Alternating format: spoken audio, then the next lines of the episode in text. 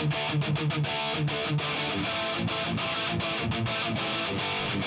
Garage Podcast.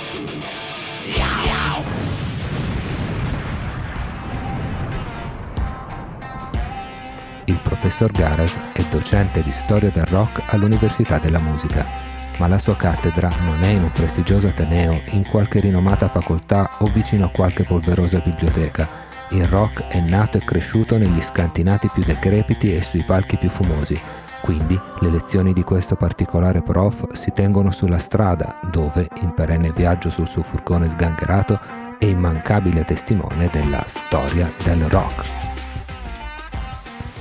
Bentrovati roccofagi e roccofili di ieri e di oggi per questo nuovo podcast targato Rock Garage. Oggi incontreremo un altro personaggio dalla firma inconfondibile che calca le scene da diverso tempo ma sempre con originalità, carattere e anche una certa dose di sarcasmo.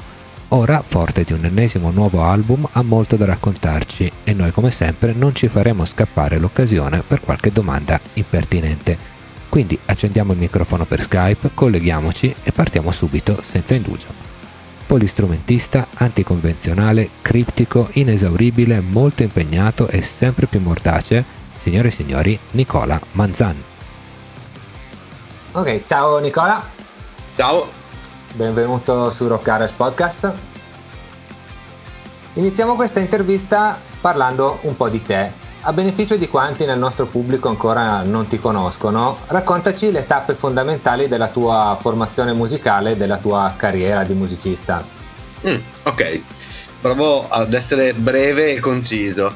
Allora, io ehm, eh, sono trevigiano, vengo dalla provincia di Treviso, eh, sono nato nel 1976, sono un uomo del secolo scorso, a 5 anni ho iniziato a suonare, a 8 ho iniziato lo studio del violino, mi sono diplomato poi in violino al conservatorio a 21 anni e mm, contemporaneamente dall'età di 14 anni ho iniziato a suonare anche la chitarra e dai 18 diciamo ho iniziato anche a suonare con dei gruppi eh, rock mettiamola così.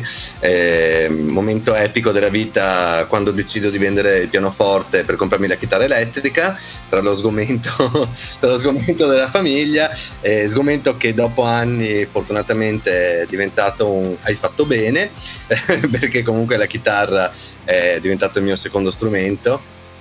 E ho suonato con molti gruppi nei primi anni, insomma diciamo che i primi anni di formazione sono stati da, un, da una parte il conservatorio e eh, la musica classica con orchestre, formazioni di stampo cameristico, eccetera, eccetera, dall'altro appunto c'era eh, rock e affini in cui suonavo la chitarra principalmente quando mi sono trasferito nel 2002 circa, 2002-2003 mi sono trasferito a Bologna, ehm, il passo è stato non tanto perché fossi uno studente fuori corso, perché ormai gli, gli studi li avevo finiti da un po', eh, ma perché mi era capitata questa occasione di eh, spostare il mio studio che avevo a Treviso, eh, di spostarlo a Bologna parlo di studio di registrazione, ma insomma era un capanno praticamente condiviso con, con altri amici, eh, tra cui eh, Matteo Romagnoli, attuale capo fondatore di Garrincia Dischi, quindi tutti i vari stati sociale, Cimini, Blue Beaters, Pancreas, eccetera, eccetera, eh, che è stato uno, dei, uno degli amici che mi hanno chiesto di scendere a Bologna. E dopo un primo periodo particolarmente difficile in quel di Bologna, dove comunque lavoravo come arrangiatore, come turnista, come violinista soprattutto, ecco, violinista e polistrumentista.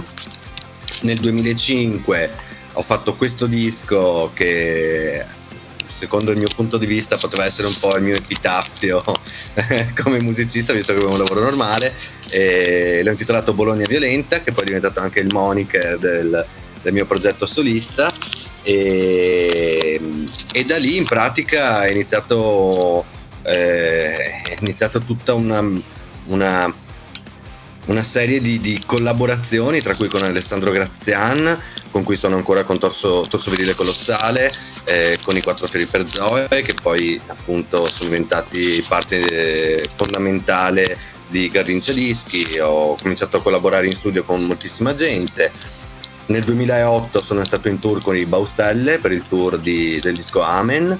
Nel 2010 sono stato in tour con il Teatro degli Orrori, per cui avevo registrato il violino nei primi due album e con loro eh, ero in veste di mh, mm, chitarrista, eh, violinista e, e, corista, diciamo. Se fa un po' ridere dire corista è un gruppo noise. E, mh, e questo è stato più o meno, questa è stata la cosa fondamentale, queste sono le principali cose della mia carriera. Sono stato in tour poi con i Fast Animals Slow Kids, sono stato in tour con eh, Mezzo Sangue, eh, con Non Voglio Che Clara, insomma son, ho fatto parecchi tour con varie band, soprattutto diciamo ecco, negli ultimi anni ho fatto Ronin, Torso Virile Colossale e un mare di concerti con Bologna Violenta. Questo. Ho capito, ricchissima carriera. Sì. Devo dirlo, sì. Il tuo ultimo lavoro, adesso veniamo al presente, La Vai. città del disordine, è molto particolare. Raccontaci come ti è venuta in mente l'idea di musicare delle cartelle psichiatriche. Allora, l'idea non è stata mia, innanzitutto, ehm, è stata una proposta che mi è stata fatta dai musei civici di Reggio Emilia. Allora, una delle sedi dei musei civici è questo eh, museo di storia della psichiatria che è all'interno, è un padiglione all'interno di quello che era il manicomio San Lazzaro di Reggio Emilia. I musei civici stavano eh, progettando questo eh, progetto di inclusione, eh, si chiama così, nel senso far sì che il museo non fosse solo un posto dove tu vai e ti vedi le cose e vai a casa, ma eh, un posto dove comunque la cultura può crescere. Quindi l'idea fondamentale della dottoressa Giorgia Cantoni, che è la responsabile della comunicazione e la curatrice del progetto, era quella di coinvolgere un artista per fare un disco che fosse legato a doppio filo, diciamo, con eh, una parte del museo, in questo caso eh, il Museo della Psichiatria. Mi chiedo come mai, poi alla fine ovviamente eh, visti i miei precedenti con Bologna Violenta direi che era, è stata un'idea assolutamente giusta. Quindi la proposta è stata quella di fare un disco eh, con brani ispirati alle cartelle cliniche eh, presenti nella biblioteca scientifica Carlo Livi, che è sempre eh, parte del comune di Reggio Emilia, dell'Aus, eccetera, eccetera. Eh, perché questo manicomio era all'avanguardia già a metà dell'Ottocento, eh, in quanto eh, sono stati tra i primi praticamente a conservare le cartelle cliniche dei pazienti, ne hanno oltre 100.000 ne, ne, nell'archivio. Ah, e, mh, mm, fotografavano i pazienti perché ehm, Augusto Tamburini, che è stato uno dei direttori che hanno svoltato diciamo, il, il, manicomio, era amico di Lombroso, infatti eh, la copertina del mio disco sono io di fronte a questo, eh, questa sezione Lombroso, che era quella dei pazzi criminali, tra l'altro, dove c'è il museo. Quindi ehm, io non, non, ho potuto che accettare, insomma, mi sembrava un'idea talmente originale, talmente anche in linea con quello che ho fatto con Bologna Violenta, comunque nella mia carriera, quindi partire da storie eh, molto particolari. Mi sono state fornite 17 cartelle cliniche, io ne ho scelte 8 e, e ci ho costruito sopra 8 brani che costituiscono appunto il mio nuovo disco. disco. Oh, ok, premesso che io non sono affatto un fissato delle classificazioni e decisamente non sento il bisogno di attribuire a tutti i costi un genere ad ogni brano, vorrei comunque aiutare i nostri ascoltatori a capire cosa aspettarsi da questo tuo ultimo lavoro. Tu come definiresti la musica di questo album? Eh, questa, questa è proprio una bella domanda, nel senso che eh, io quando ho fatto questo disco non ho pensato a, al tipo di musica che sarebbe dovuta uscire. Eh, ho fatto un po' quello che, che mi veniva in mente. Allora, una, una, cosa simpatica è che una delle richieste è stata non fare un disco horror, cosa a cui io tra l'altro non avevo neanche pensato. Il problema qual è che eh, la tematica della follia insomma, è sempre abbastanza orrorifica, le camicie di forza, l'elettroshock, eh, tut- tutte queste cose che insomma vedo anche dalla tua espressione viste, riviste, sfruttate. C'è, un, c'è una lunga letteratura. Eh, esatto, mettiamola così. E, ehm, la mia idea era quella attraverso la musica di dare dignità a queste storie di vita veramente spesso molto tristi, molto difficili, insomma, eh, soprattutto perché parlano di un periodo tra la fine dell'Ottocento, tra metà Ottocento e inizio Novecento in cui la psichiatria eh, in pratica la psichiatria moderna non esisteva, stavano facendo i primi tentativi eh, per cercare di capire come dare una mano a questi pazienti. Non a caso eh, questo era un manicomio in forma di città e l'intento dei medici era quello di, dare, di rimettere ordine nella vita di questi pazienti per ridare anche un ordine mentale, da cui il titolo La città del disordine, perché era una piccola città in cui la gente era un po' disordinata. E quello che ne è uscito alla fine, secondo me, è una specie di è a metà tra le colonne sonore e un certo tipo di classica, di musica classica, mm. Eh, che è un po' quello che ascolto quotidianamente, insomma un po' i miei ascolti, un po' i miei studi sono la musica classica principalmente e molte colonne sonore, ehm, soprattutto quelle, quelle vecchie, diciamo così, più che quelle fantasy con i mega, mega effetti speciali. Volevo fare una musica molto semplice, alla fine ne è uscito un disco senza una parte ritmica, quindi senza batteria, senza chitarre, c'è il Fender Rhodes che, che, fa tutti i temi degli archi, dei synth, degli organi, quindi sì, secondo me è a metà tra le colonne sonore e la musica classica. Ok, ok, ok. Eh, secondo te quanto è importante per un musicista rompere gli schemi ed esplorare territori musicali nuovi e sonorità completamente inedite? Eh, questa è un po' la sfida della mia vita, nel senso... Per quello lo chiedo a te. Ho capito, grazie. Eh, allora, guarda, io parto dalla mia, dalla mia personale visione delle cose. Io eh, personalmente sono mh, una persona che si annoia molto facilmente di quello che ascolto. Saranno probabilmente eh, i miei studi classici no? in cui c'è questa musica talmente complessa per cui ancora oggi ascolto dei brani che ascolto da 30 anni e ancora scopro delle cose. No? Quindi tutto bello, però la noia arriva, arriva molto presto perché capisco già dove si va a finire, eccetera, eccetera. Quindi la mia idea è sempre stata quella di cercare da un lato di ehm, avere una base solida, anche riconoscibile, però metterci sempre qualcosina di diverso. Non so se mi spiego. Nel senso, possiamo fare anche il rock and roll classico, possiamo fare il blues classico, ma nel momento in cui c'è un piccolo elemento che porta un po' di innovazione, già questa secondo me è una vittoria. Io non so quanto sono innovativo, non, non me ne posso rendere conto perché è la mia musica, però cerco sempre di fare una cosa che sia molto vicina a quello che si è già sentito che ci sia sempre qualche elemento che la contraddistingue o che sposti un attimo l'attenzione. Ok, ok. Eh, raccontaci adesso il tuo altro progetto, presentaci Bologna Violenta, spiegandoci anche l'origine di questo nome. Beh, Bologna Violenta nasce a Bologna, appunto nei, negli anni in cui vivevo a Bologna. E, ehm, la Genesi fa sempre abbastanza ridere ogni volta che ci penso, nel senso che mm, ero lì da un paio d'anni e stavo lavorando a un progetto pop, pop rock, diciamo, e a un certo punto era il classico progetto pop rock che sai ti svegli la mattina e dici ok è finito tutto e adesso mi devo trovare un lavoro perché ho finito i soldi, eh, tutti i miei sogni da musicista, artista sono proprio, si sono disintegrati, la cosa è andata male, quindi bisogna trovarsi un lavoro e bisogna cominciare a fare eh, qualcosa di diverso.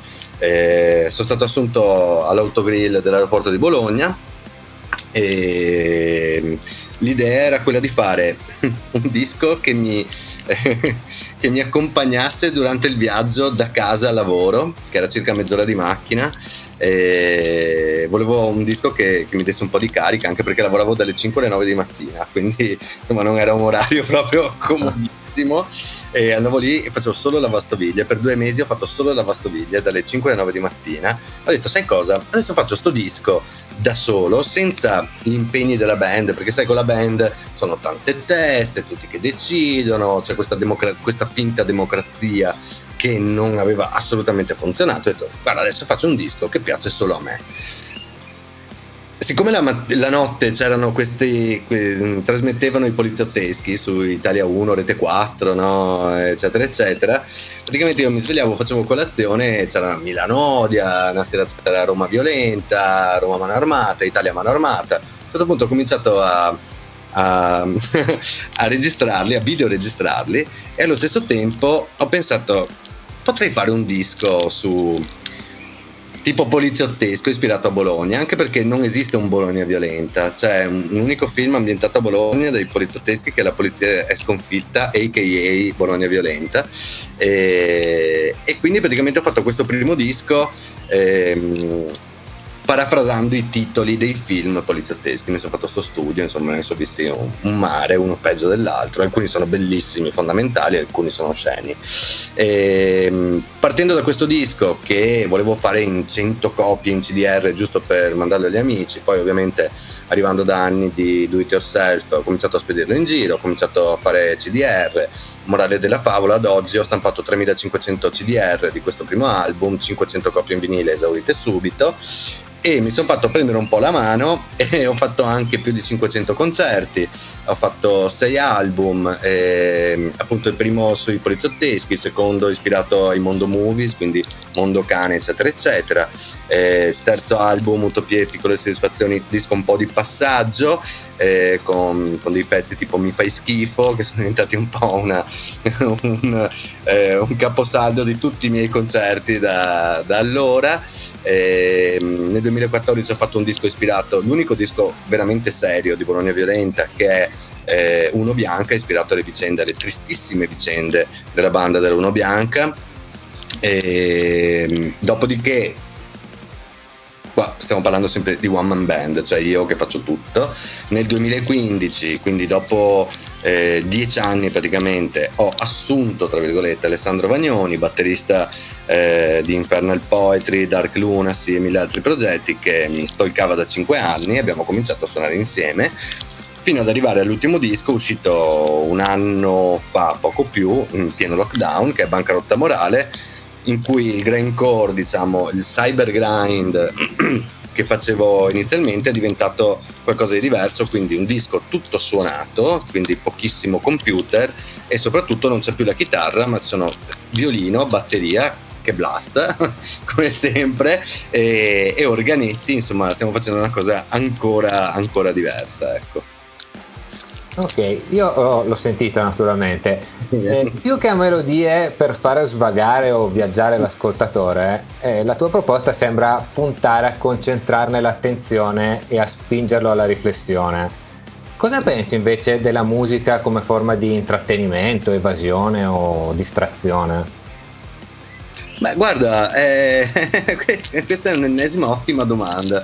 Nel senso, per me la musica è un momento di evasione, di intrattenimento e tutto. Infatti, chi viene ai miei concerti, a parte quando faccio lo show di Uno Bianca, per cui per mezz'ora la gente va in paranoia totale, ehm, io mi diverto da matti a fare i concerti di Bologna Violenta. Eh, anche con l'ultimo disco ho fatto giusto un paio di concerti, insomma l'atmosfera non è proprio eh, delle, delle più allegre perché insomma sono tematiche molto forti, molto serie che vanno trattate in una certa maniera. Fondamentalmente però la gente vuole venire a un concerto perché vuole passarsi un'ora, due ore, mezz'ora, quello che è lontano da, dalle rotture di palle della vita. Quindi la musica è intrattenimento. La gente vuole uscire dallo schema del lavoro, del, de, de, delle solite cose per divertirsi, per stare bene. Quindi noi che stiamo sul palco dobbiamo far divertire la gente magari la cosa bella è riuscire a farla divertire, ma a farla anche pensare, perché altrimenti cioè, facciamo i giullari di corte e allora ci sta a fare il giullare, però con un po' di messaggio dietro, secondo me la, la cosa è un po' più completa. Eh. Quindi sì, la musica è intrattenimento. Eh, definiresti i tuoi dischi più come musica estrema o come arte sonora? Questa è la domanda alla Marzullo. Io sto sempre molto attento quando parlo di arte, l'arte è una cosa intoccabile, importantissima. E a me piace fare musica estrema, sia che sia suonata con gli strumenti classici, eh, sia che sia fatta con enormi distorsioni. E, poi se la gente pensa che questa sia arte, io sono molto felice perché il mio intento sarebbe quello di fare arte, però insomma faccio fatica a darmi dell'artista da solo, ecco, mettiamola così. Ok. E raccontaci brevemente il tipico processo compositivo di un tuo brano, come nasce un pezzo di Bologna Violenta? Allora, i pezzi di Bologna Violenta hanno sempre avuto questa caratteristica che sono sempre partiti dalla... Ehm, Ale, mandami tutte le batterie che vuoi. Negli anni, tra l'altro, gli ho anche spiegato come mandarmele, nel senso che non voglio quattro battute così, quattro battute colà, quattro battute così, quattro battute colà. Voglio che sia un flusso creativo. Eh, infatti un giorno è stato molto bello perché mi ha detto ah ok tu non vuoi un pezzo normale tu vuoi una specie di filastrocca no? esatto con un climax io ho sempre composto partendo dalla batteria con Bologna Violenta perché è lo strumento che meno mi appartiene. Quindi scrivendo ehm, MIDI oppure ehm, io ho sempre avuto questi quattro campioni Cassarullo, Charlie e Crash che mettevo sulla griglia, no? eh, mettevo a tempo e dovevo fare questi pezzi che fossero già espressivi eh, senza l'ausilio di melodie, di armonie, eccetera, eccetera. Doveva esserci questa parte ritmica che fosse estremamente forte, che mi desse già delle emozioni.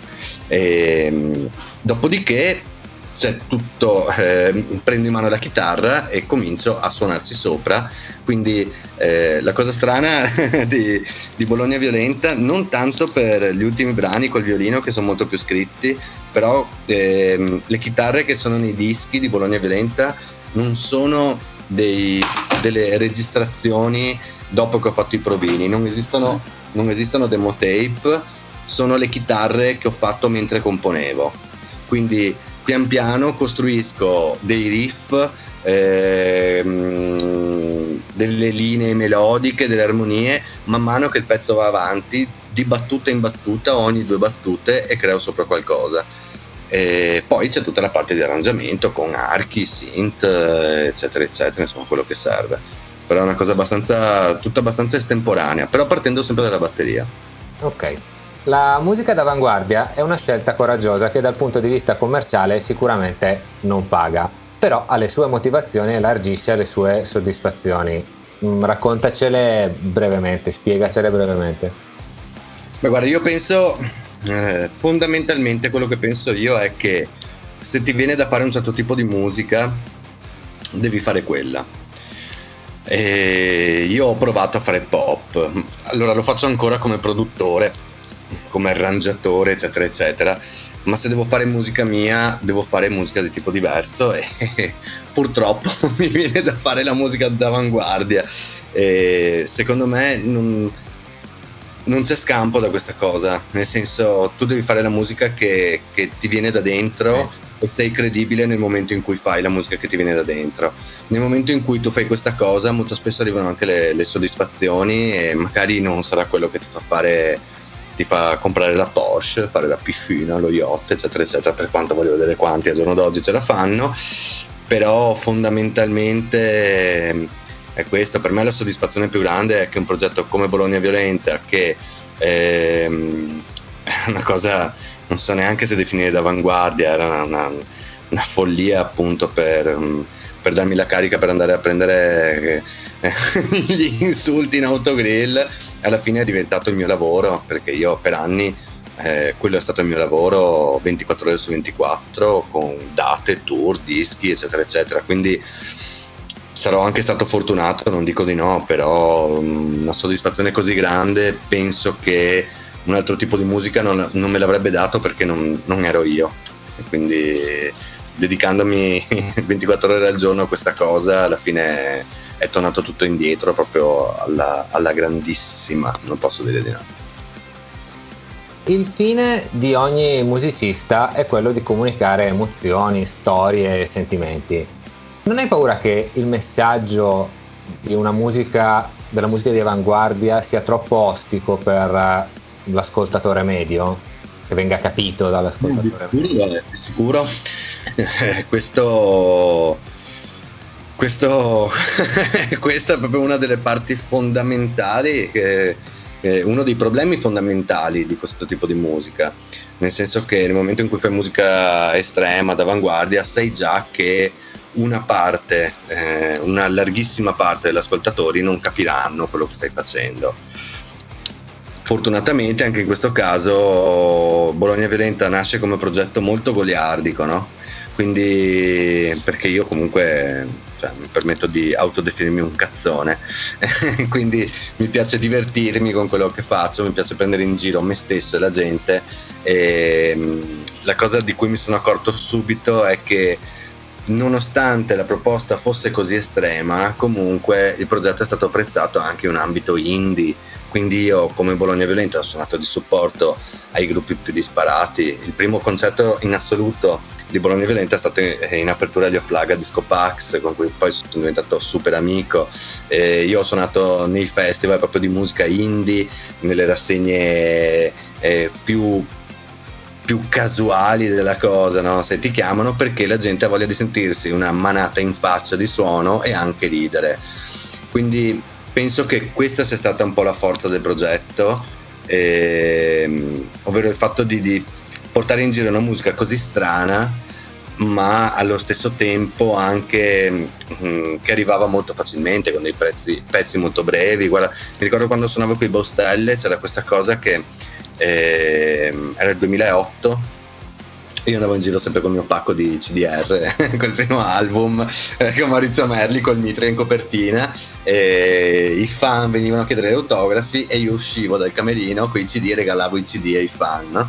Poi mi scrivevano il giorno dopo dicendo, ah ma noi pensavamo fosse una cosa tipo i Baustelle, ma tu fai musica, cioè è metal questo però riusciamo, riesco ad ascoltarlo perché non c'è la voce tipo no? perché anche quella è una cosa molto forte la gente si eh. focalizza molto sulla voce quindi il growl, lo screaming tutte queste cose qua la gente fa fatica ad accettare questa cosa il fatto che non ci fosse questo erano 26 pezzi da 26 secondi cioè 10 minuti di fiato sospeso praticamente ha fatto sì che comunque potesse arrivare senza avere tutta la discriminazione di un certo tipo di di sonorità anche solo a livello vocale che la gente rifiuta, magari anche per niente, voglio dire, perché sono preconcetti spesso.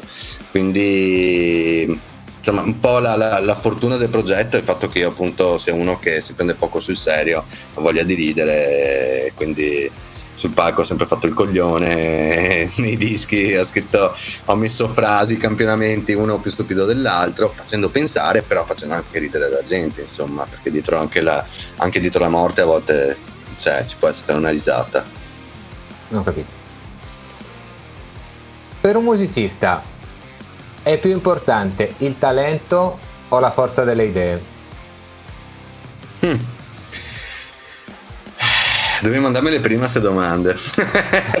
non te le ho mandate apposta. bravo, bravo. E...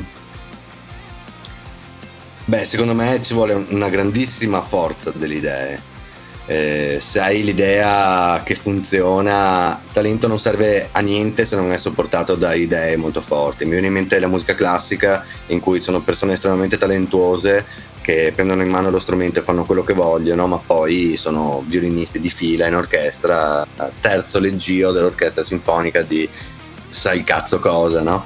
Allo stesso tempo c'è gente che ha delle idee geniali, però non, non, non ha un minimo talento, prende in mano uno strumento, fa sempre schifo e l'idea è una bella idea che messa in mano a qualcun altro potrebbe funzionare, ma così non funziona. Un po' la combo di tutte e due le cose è l'arma vincente. Io penso sempre che nella, nella, vita di un musicista, la vita di un musicista, la fortuna di un musicista è un po' come un pallone. Eh, un giorno mi è venuta questa immagine di un pallone, no? Non è importante che siano tutti esagoni, pentagoni della stessa misura come pallone da calcio.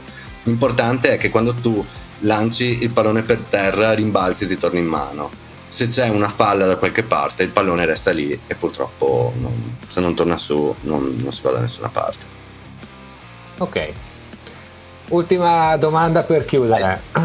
Eh, daci se puoi qualche anticipazione sul futuro, su cosa stai lavorando, cosa possiamo aspettarci da te nei prossimi, nei prossimi, nei prossimi anni. Questa è l'ennesima ottima domanda, eh, nel senso che vabbè, il mio nuovo disco è appena uscito e sono ancora molto concentrato sulla promozione. Eh, stanno uscendo anche finalmente dei concerti, per cui eh, avrò un luglio abbastanza pieno tra Bologna Violenta e tra i concerti di Bologna Violenta e i miei concerti personali. E, mh, mm, non so di preciso cosa succederà. Io vivo molto, purtroppo, parlo per me, vivo molto la giornata, nel senso che anche quando è uscita questa idea di, di, fare la città del disordine era un momento in cui ho detto boh cosa faccio? Mando dei curriculum per andare a lavorare al supermercato oppure continuo a fare il turnista perché io comunque lavoro molto in studio come turnista. E a un certo punto arriva questa cosa che dici ah ok adesso per tre mesi ho una cosa da fare. E, e la faccio talmente grossa che mi occuperà un anno non so se mi spiego. Quindi quando arriva qualcosa che sento che è forte mi ci butto al 100% e, ehm, di sicuro adesso poi questo anno che c'è stato è molto difficile programmare certo. cosa fare questo è veramente difficile perché calcola che l'ultimo disco di Bologna Violenta è uscito in pieno lockdown quindi invece di fare avevamo 40 date fissate ne abbiamo fatte 5 anzi ne abbiamo fatte 5 l'anno scorso, 3 al freak out a Bologna in un giorno solo, adesso ce ne sono un po' da fare, e quindi tutto un po' rimetterci da capo, eh, anche sul palco. Eh, proprio lì al freak out ho detto ok cosa devo fare? Col pubblico davanti cosa succede adesso? Cioè dopo aver fatto 1500 concerti nella vita ti trovi un momento in cui dici ok quindi devo suonare dal vivo cosa succede? no? E, ehm, Beh, ho, ho, delle cose, sto registrando delle cose in generale da un po' di tempo. Eh, ho varie cose aperte. Sto lavorando molto come turnista, come produttore, appunto, quindi lavoro da dietro le quinte, che è una cosa che mi piace molto fare eh, come polistrumentista. Alla fine eh, siamo questo team di lavoro, io e Alessandro Vagnoni, batterista di Bologna Violenta, in cui in due più o meno possiamo registrare tutto quello che ci serve. Quindi faccio qualche produzione di di brani, di singoli, di cose del genere. Poi sì, c'è un po' di roba, però insomma, vediamo, un po', un po troppo presto adesso per parlare. Ok, ci, ci sorprenderai allora. Per adesso, per adesso non, non, mi fermo ancora, ho deciso di non fermarmi ancora. Va bene, io ho concluso, ti ringrazio e, e niente, alla prossima, alla, alla prossima volta per il tuo prossimo progetto, qualunque sia. Vediamo delle cose abbastanza malsane in mente di nuovo. Okay. Vediamo cosa succede. Grazie, grazie a te, grazie a Rock Garage per lo spazio. Grazie davvero. Grazie a te. Ciao, alla prossima. Ciao, ciao, ciao. ciao.